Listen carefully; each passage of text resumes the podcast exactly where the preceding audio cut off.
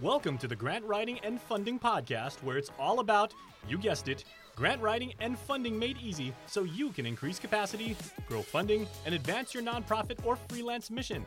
Now, let's hand it over to your host, grants expert and author Holly Rustick, so you can increase your funding and drive impact.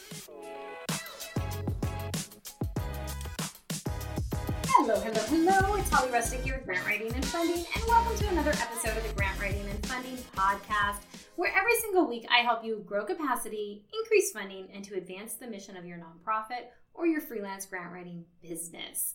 All right, to help me do that today, I have Miss Teresa Huff, and she is actually another podcast uh, host for Grant Writing Simplified. So you all might listen to her as well. If you don't, be sure to check out her podcast, which is awesome as well. And Teresa is going to talk about the ROI of grant writing, and it's not the return on investment. That's not the ROI she's going to talk about today. She has her own definition of what ROI means in relationship to grant writing. So you are definitely going to want to listen to this today. It's a wonderful episode. And for all of today's show notes, be sure to go to grantwritingandfunding.com forward slash 298.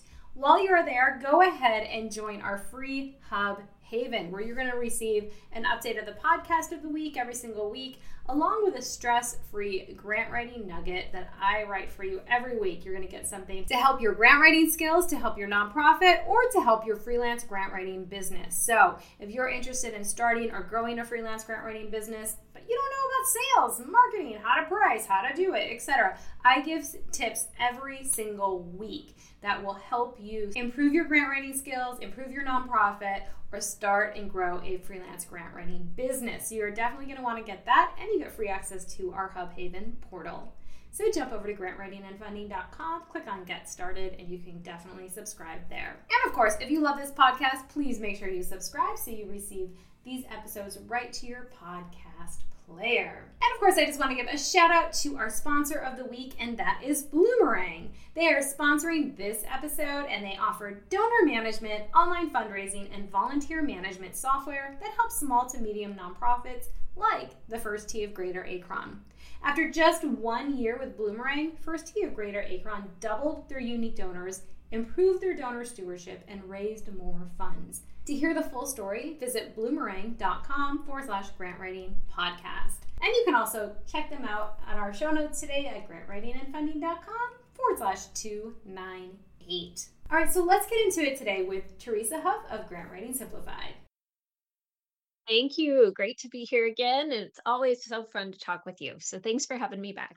Absolutely, my pleasure. I was like, you gotta come back on the show. And I was super excited because I was seeing all over social media that you were you've just done a TED Talks uh, last year, and it's been awesome. The ROI of grant writing, and I was like, oh my gosh, that's so cool because I get asked that a lot, or at least that's embedded in a lot of questions from nonprofits, like what's the ROI? Or if you're a freelancer grant writer and you're like, how do I tell them what the ROI is? You know what I mean? So I know you're going to kind of talk about it from those two components today. And if those of you are like, what's ROI? Return on investment, right? So we always hear that, like, what do I get out of it? You're going to write some grants for me. What, what am I guaranteed a grant? All of those types of things. So I know we're going to dive into those today, but before we get there, tell me what's been going on in your world uh, on your um, podcast, Grant Writing Simplified. All you podcast listeners, definitely subscribe, check it out. Well, let me know. Yeah, what's been going on with you? Yeah, well, it's been a hectic year. It's been busy and fun, and a lot of cool things like the TEDx talk that came along. And so that was a great experience. And because of that, now it's like, okay, the outline is there. It's time to write the book. So I'm working towards getting the book written based on framework. And I thought, might as well just keep running with it and the whole concept. I'm working on that, building some programs and looking ahead at the year and some other collaborations collaborations at complementary providers in the space for nonprofits just to build as strong of a network as possible. And like we were talking about earlier, the more people we can connect with in the space, the more we know about what resources are out there. I can't do all the things, but if I know people, then I can certainly make introductions and connections and just give that much more support in the work we're doing. I know nonprofit work and grant writing can seem so isolating sometimes. It's really helpful if you know who to reach out to or who to connect someone that can support at that stage And sometimes we're trucking along and then we get stuck and it's like, oh no, what do I do? And you don't have anyone to ask. So then it's nice if we do have that network, continuing to build and grow that. And it's been exciting. I love that. I love that so much. Yeah. And I love that you're writing a book. I didn't know that. That's so mm-hmm. cool. yeah. Just trying to get it done and get it cranked out and had to kind of mm-hmm. pause for a little bit with all the spring break and things going on, but then working on getting that out this year and really excited. So yeah think that'll be a, a fun thing to have behind me. I'll be glad I did it. I keep telling myself that when I'm in the middle of it. Oh, like yeah. writing a grant. I'll be really glad when it's done. yep, much like writing a grant. Exactly.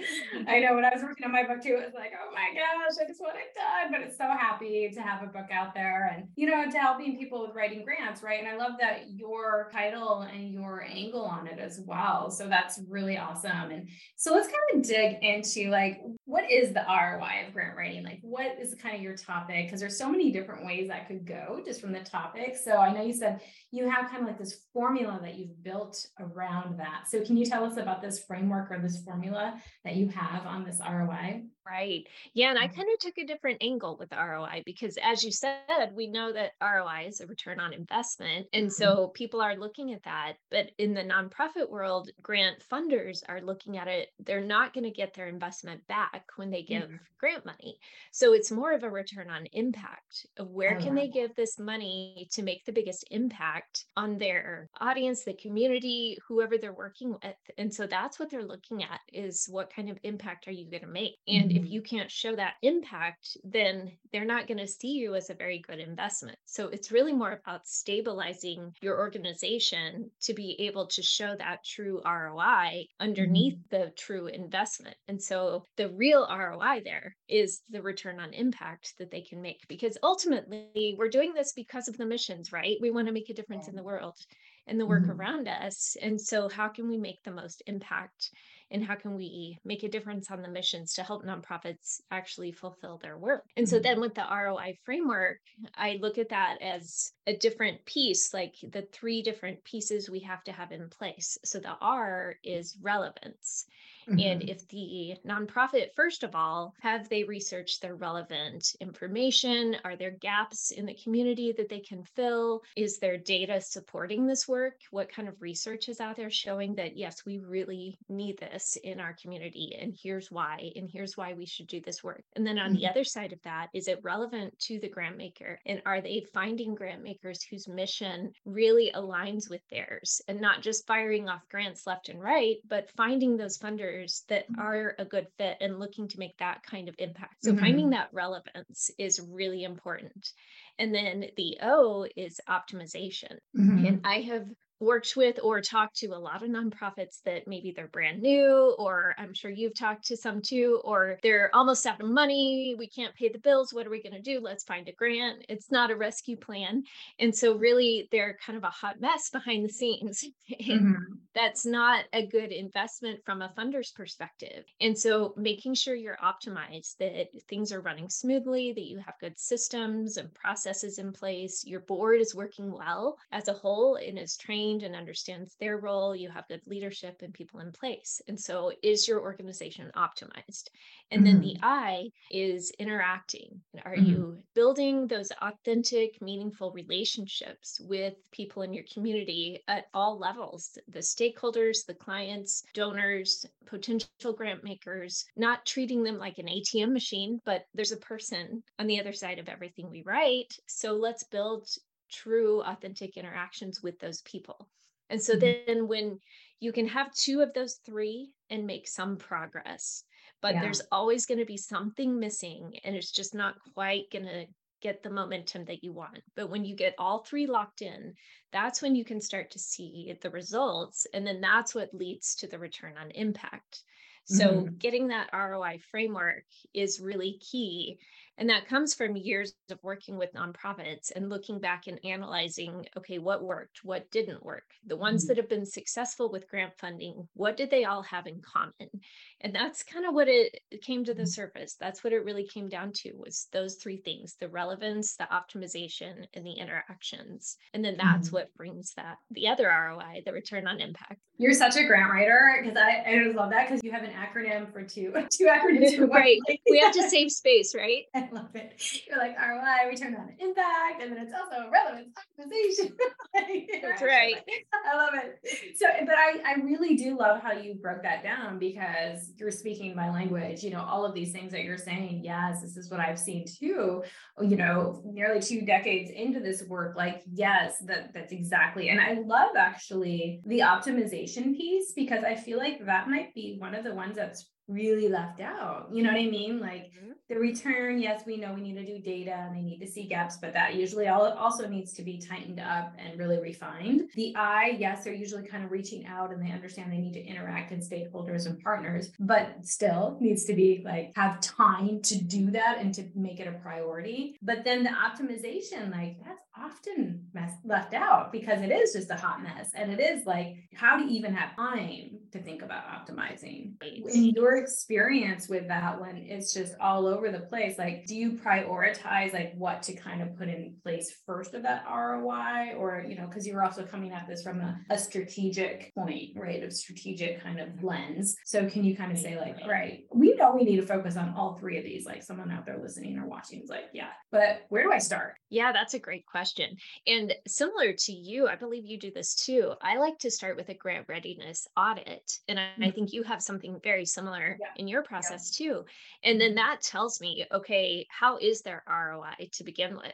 And is their optimization spot on? Is it a mess? Or, you know, is their relevance kind of lacking? They're not really tracking data, or mm-hmm. where are the gaps? And so then that helps me know. Usually there are some pieces that we could clean up. Once mm-hmm. in a while, like I met with a nonprofit last week that their optimization is running pretty smoothly. And a mm. lot of them probably has something to do with it, but a lot of them are former military and retired veterans. So they probably are used to that optimization piece and mm. already working on that. Yeah. yeah. So it just really depends. But I'd say that one often does get overlooked because partly people are wearing so many hats and trying yeah. to do all the things that they just they're just keeping their heads above water so really stepping back sometimes taking a little bit of time to clean up mm-hmm. then can really go a long way towards going much more smoothly and even just presenting a more professional appearance, running more like a business that takes themselves seriously instead of a mess behind the scenes. And so mm-hmm. the more you can present that image that, hey, we take ourselves seriously, would you take us seriously too? Then they'll consider you a good investment as well. So mm-hmm. I think that is an important piece. And I've also found this contradiction. I don't know if you've seen it too, but a lot of times nonprofits are sitting on a gold mine of resources that they don't even realize that maybe it's a connection or some data that they hadn't thought to use or stories or whatever. But at the same time, they think they're more grant ready than they actually are because of maybe their something is missing in their ROI. So it's mm-hmm. like this tug of war between those two elements. And that's where I like to step in and look at that strategy to say, okay, what are you overlooking that we should be highlighting? Yeah. And what do we need to shore up to really help you be as well presented and professional as possible? Right. Oh, I love that because that, that you're absolutely right. A lot of times, like, or they just kind of bank on that one thing, right? They bank on that one relationship. Like, okay, I already have an agreement like with the senator, they're going to put a set aside for something, and now we can start our nonprofit and we're going to get all these grants. And it's kind of like, like, you know, we hear that a lot, right? Those kind of like mm-hmm. things of like, I, going to, you know, there's grants out there, so I'm going to start a nonprofit so I can get grants, you know, even like that mindset, right? Which right. is like, okay, we got some work to do. Um, exactly. and it's not yes beginning probably hence my tedx talk because i hear that so so much yep absolutely. So you're like okay let's look at this. But i really like um you know looking at that and saying okay but sometimes they're sitting on something like you said and they just don't even realize it. Like yeah. an amazing product they can offer or an amazing service too right? Maybe yeah. they have really talented people that you know are working with them that could offer something and bring in income that way and it's just kind of really overlooked. So um, those are really good things to to point out too is are you banking on something exclusively or you may be overlooking something that could actually help you right? And those are both common. It happens a lot in both ways Right. Yeah. But I love this. Like, if we bring it back to like your ROI, this acronym of the relevance, optimization, and interacting, um, when you really look at, so if we were just to focus on relevance, like if we go there, like when you're looking at a nonprofit, what are some things that you could say, okay, here is specifically a couple of things you could do to increase your relevance? You know what I mean? Right away. Like, what would that be? If, you know, some common things that you see. Sure. Well, a lot of nonprofits think they know, especially in the early stages, they think they know what the community needs and they think they know what they need to provide, but they haven't actually gone out and talked to the people and the recipients of that. They just want to solve this problem their way without seeing how do you need it to be solved. And instead, I'd like to shift that approach and challenge them to look at it more of how can we best serve? How yeah. can we serve this population? How can we help this cause or this mission? And so shifting that mindset to collect that data. And part of that is a mix, as you know from grant writing, a mix of the stories and that personal data, and also looking at okay, mm-hmm. what do statistics tell us? What are the trends? What's happening? And so having that mix for grants as well is really important. Mm-hmm. And the the time you're writing a grant is not the time to start collecting data. Mm-hmm. They need mm-hmm. to be collecting it from the get-go of how many people are we having conversations with? How many people came into our office or how many meals did we serve even if it's 10 meals your first month whatever be tracking and so yeah. then by the time a year or two down the road if you do start applying for grants you've got that information already you're not trying to scramble and figure out and yeah. take a best guesstimate you've got actual counts and numbers so i think both of those is important and then that. on the optimization mm-hmm. go ahead, go ahead Okay, you got it. the optimization piece is looking at, and sometimes it takes an outside perspective, but looking at, okay, what's running smoothly here? What's a mess? Where do we feel like we're overwhelmed? Mm-hmm. And are there things that maybe we're making too hard or too clunky and hanging on to because it's how we've always done it versus right. looking at which things are really going to move the needle and what mm-hmm. do we really need to use and you know this isn't something we had talked about but even with all the tools now coming up with ai and some of the yeah. tech resources available that could help shorten some of the busy work for nonprofits if they aren't afraid to try those and figure out how to really shorten and optimize that, then it frees up their brains for the more strategic level work and the relationship building that they can't do with a computer or with having AI spit out something. But what can it free up so then you can focus on meeting with a donor one on one or going to visit a grant maker and getting to know them in person and the things that AI can't replace. So I right. think that optimization piece really taking a hard look at where can we clean that up and polish that up and then on the interactions, it's looking again, like I said, at which ones are the most relevant, looking to do your mission. But the biggest piece, again, is being willing to listen, not just trying to go visit and get in front of a grant maker to tell them your story and spew all over them about what you're doing and how much you need the money, but actually, how can we serve you? And yeah. what are you trying to do in the community? And how can we best help you do that? Because they want to do good work too. They mm-hmm. have a mission of their own.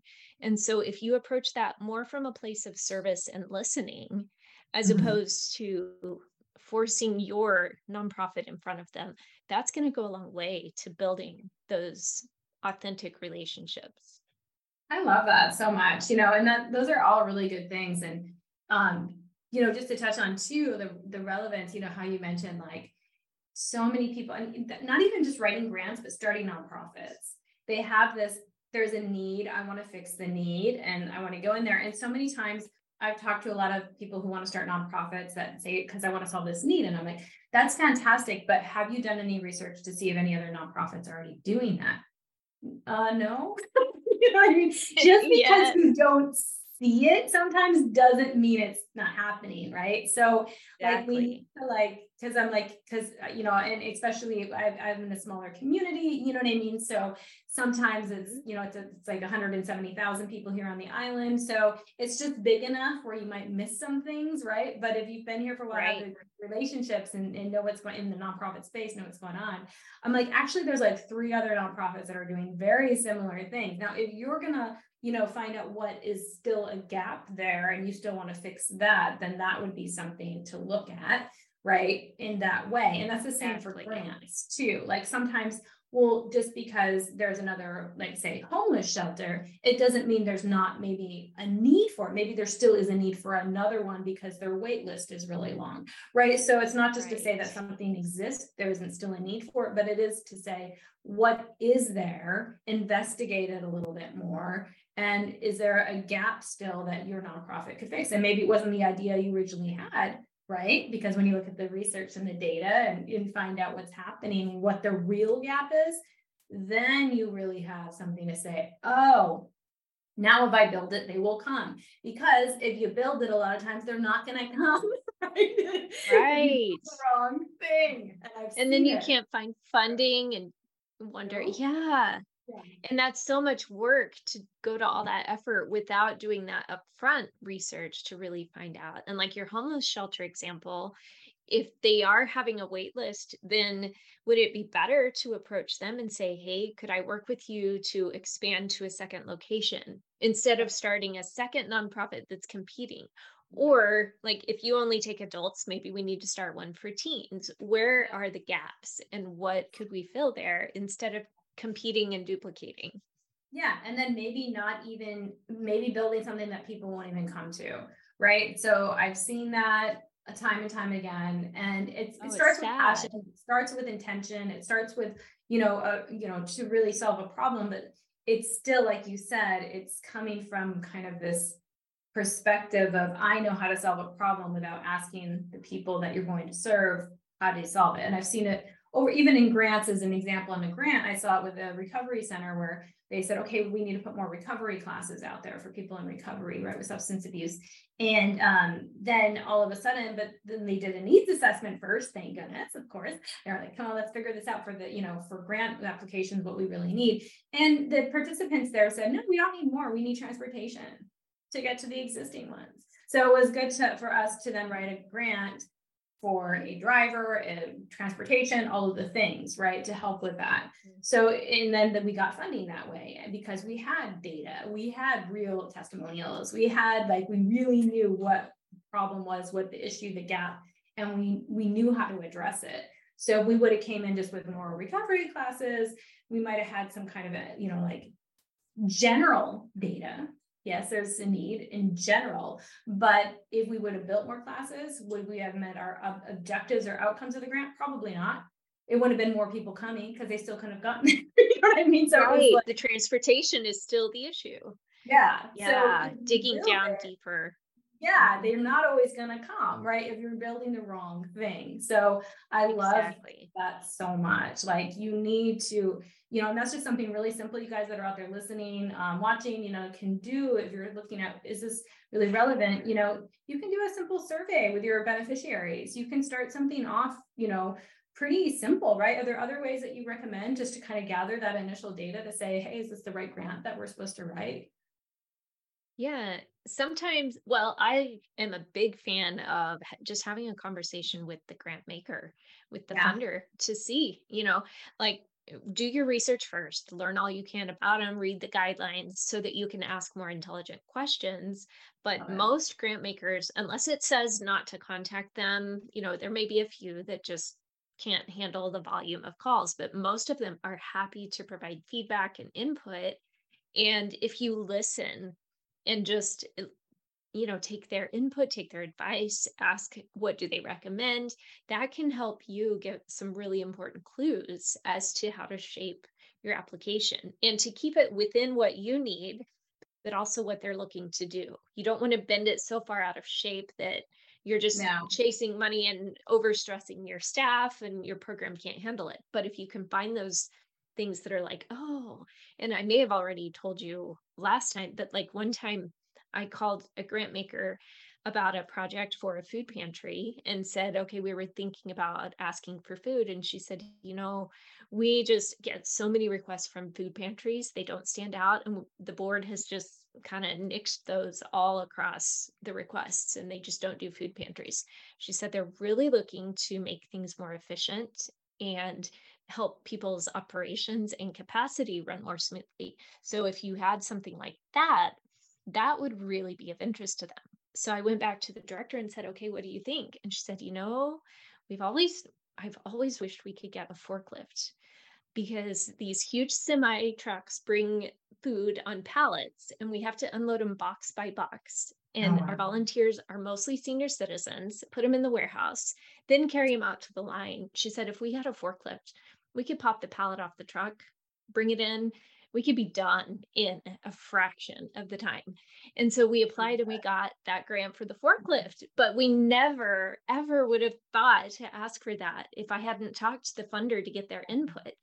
And so that was a perfect fit for them. It wasn't shifting outside their mission whatsoever. It was super helpful and they're probably still using it 10 years later. But sometimes that's where you can get those clues that you don't expect. Yeah. And you know, you said earlier too that really I see a lot is just people are so passionate about a certain cause, which is wonderful. But mm-hmm. then when they don't take the time to do these things like we're talking about, that passion, they get burnt out and it's exhausting and they're spinning their wheels wondering, I really want to help this thing. Why isn't it working? And it's because they haven't stepped back to really do this homework first and to really analyze what is needed how can we approach it how can we best serve and mm-hmm. then carrying that out in that way but first analyzing like you said earlier it may not look quite like what you expected at first but it might evolve into something better yeah yeah and that really meets the need right but i love that example because same thing i call funders all the time and it's like you know even if I know like this is a really good fit, I will still call and be like, hey, this is what we're thinking of applying for. Not that they can tell you if it's going to be awarded or not, they cannot. Right. But like no. you said, they can kind of say, you know, that we do say that on our website that we're prioritizing this, but really we're prioritizing. I've heard that so many times. So don't take what they have on their website or even in the FOA, the funding opportunity announcement or RFP, the request for a proposal, don't take that as God's word. Like dig it deeper. Right. Talk to them. Even their 990s, you're going to get more clues on a 990s than a mm-hmm. website. Right. Yeah. So, look at their past awards and yeah. Mounts. Yeah figure it out. But talk to them because sometimes too they'll be like, oh, you know what, that might not be the best fit for this year, but there's another grant program here that's a really good fit, or we're opening up more funding for here, and we're just trying to close this one out to existing people already. So this is a better one. So they can give you the amazing value that you just can't get anywhere else. And you want to develop those relationships, even if you're like, I know this is solid gold. I know this is what they want, still talk to them because they might say, Yeah, that is exactly aligned with you. And all of a sudden they've had talked to you, they've heard about your program. You know, it just it starts developing relationship, right? So that interacting. Yeah yeah. And then they may mention you even to the board or the decision making committee of like, oh, hey, I talked to them. This is really cool. Or just down the road, year after year, when you resubmit, if you reapply later, then they can be like, oh, yeah, this is that one. That was such a cool project. Let's look at what they're doing now. And then yeah. sometimes you can get repeat funding.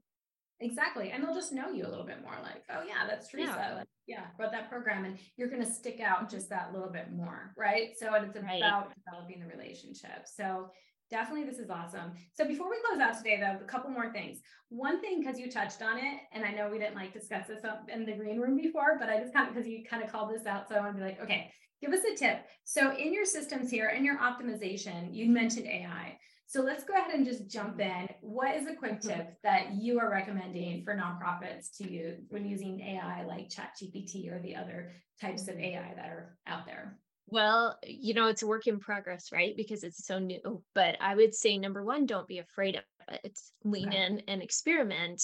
But we sometimes have to put boundaries around that so we don't go down too many rabbit trails. Yeah. but also, if you do use it, dig deeper and don't just accept the first response it gives you just because you think, okay, it's AI, it must be perfectly written. Maybe it's perfectly written, but it sounds like a robot wrote it.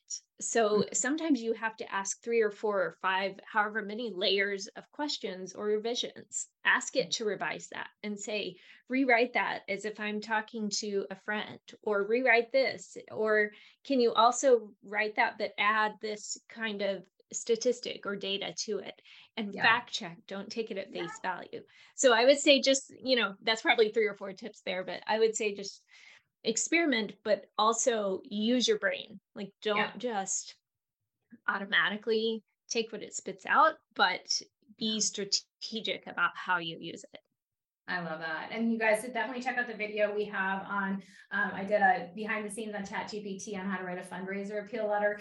And exactly like you said, what we had to do is say, oh, this is beautiful. Like you're giving us this statistics. Where did you get it from? Cite it. And then it would give us these beautiful citations and we would click on them. And guess where most of them led us to?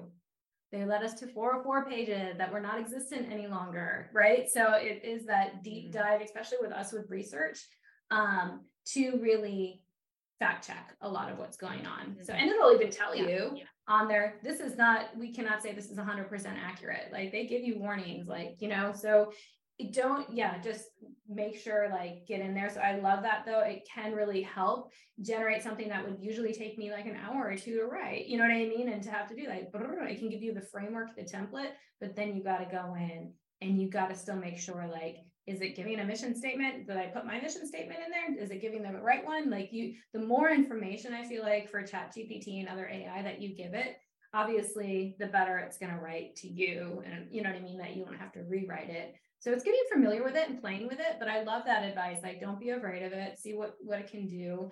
Take a little bit of time and see if it can streamline, you know, some things. Even if you're thinking about projects, like, you know, I want to think about how to build this project. What all would this entail to do this homeless shelter? Da, da maybe it can give you a framework that you know what i mean? Just simple things like yeah. that even right? So yeah, yeah. even just to get you started on something and then you can be like oh okay. And then you're not starting from a blank page or trying to even come up with it. It's like okay i can work with this and tweak it to what we're doing. And yeah um, like you said just putting good information in to begin with because garbage in garbage out if you're not giving it good information it can't work with that to put out something really good, you have to give it good data to begin with. Absolutely, absolutely. Such great tips. So I love your ROI. I love that you did a TED Talks on it and now that you're writing a book on it. So this is fantastic. I know so many people are going to get so much out of this conversation today. So I and I also know you work directly with nonprofits and you also have some on-demand courses that you offer and some other great things. So tell people where they can find you. Sure. Well, my website is teresahuff.com, and that has all the nonprofit or the way to contact me and the grant writing courses. And then I hang out on LinkedIn quite a bit, Teresa Huff over there. Um, yeah. And then, of course, like you mentioned, the Grant Writing Simplified podcast, and it's Grant Writing Simplified on all the channels. I'm on YouTube now and Instagram, LinkedIn, all the places. So, yeah, it's been lots of fun. And of course, the TEDx talk is on yeah. YouTube if you just look up Teresa Huff TEDx, it'll pop right up.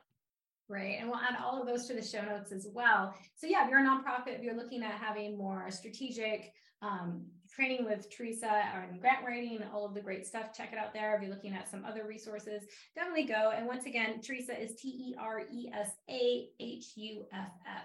So, um, yeah, so definitely that's how it's spelled. And we'll have the, the link in the show notes as well. Thank you so much for coming on the Grant Writing and Funding podcast. Again, Teresa, we'll definitely have to have you back on. Um, I always love connecting with another other podcasters, and there's not many of us in the Grant Writing podcasting network, so this is a lot of fun always to uh, collaborate with you. So thank you for your time. Yeah. Yeah, and I'll, I'll see you soon. So any closing words Thank you. today? I would just encourage nonprofits, you know, really build your ROI, really work on it and go for it. Like, don't be afraid to just get out there and let people know about the great work you're doing. So, yeah, thank you. It's always such a blast talking with you. It's an honor to be on your show. All right, guys, you heard it from Teresa. Make sure you have your ROI, and that's just not return on, in, uh, you know, your income here. We actually have return on impact. So I love it so much. So thank you again. I hope you enjoyed listening to this podcast episode with Teresa. She is absolutely amazing. I hope you got so much out of what her actual ROI is for grant writing. I am so aligned with how she explains that today. So it's super, super great. For all of today's show notes, go to grantwritingandfunding.com forward slash 298. Also to find out more about Teresa. And be sure to subscribe while you're a podcast listener. Subscribe to her podcast, Grant Writing Simplified. And if you love our podcast, please make sure that you subscribe to Grant Writing and Funding as well, and you leave a review and rating. We read every single review and rating, and we absolutely love them. So thank you so much for taking a couple minutes and leaving a review and rating, because it does help other people find the podcast. All right, I hope you are enjoying everything and staying nice and cozy through the holidays. I'll see you next week on Grant Writing and Funding. Bye.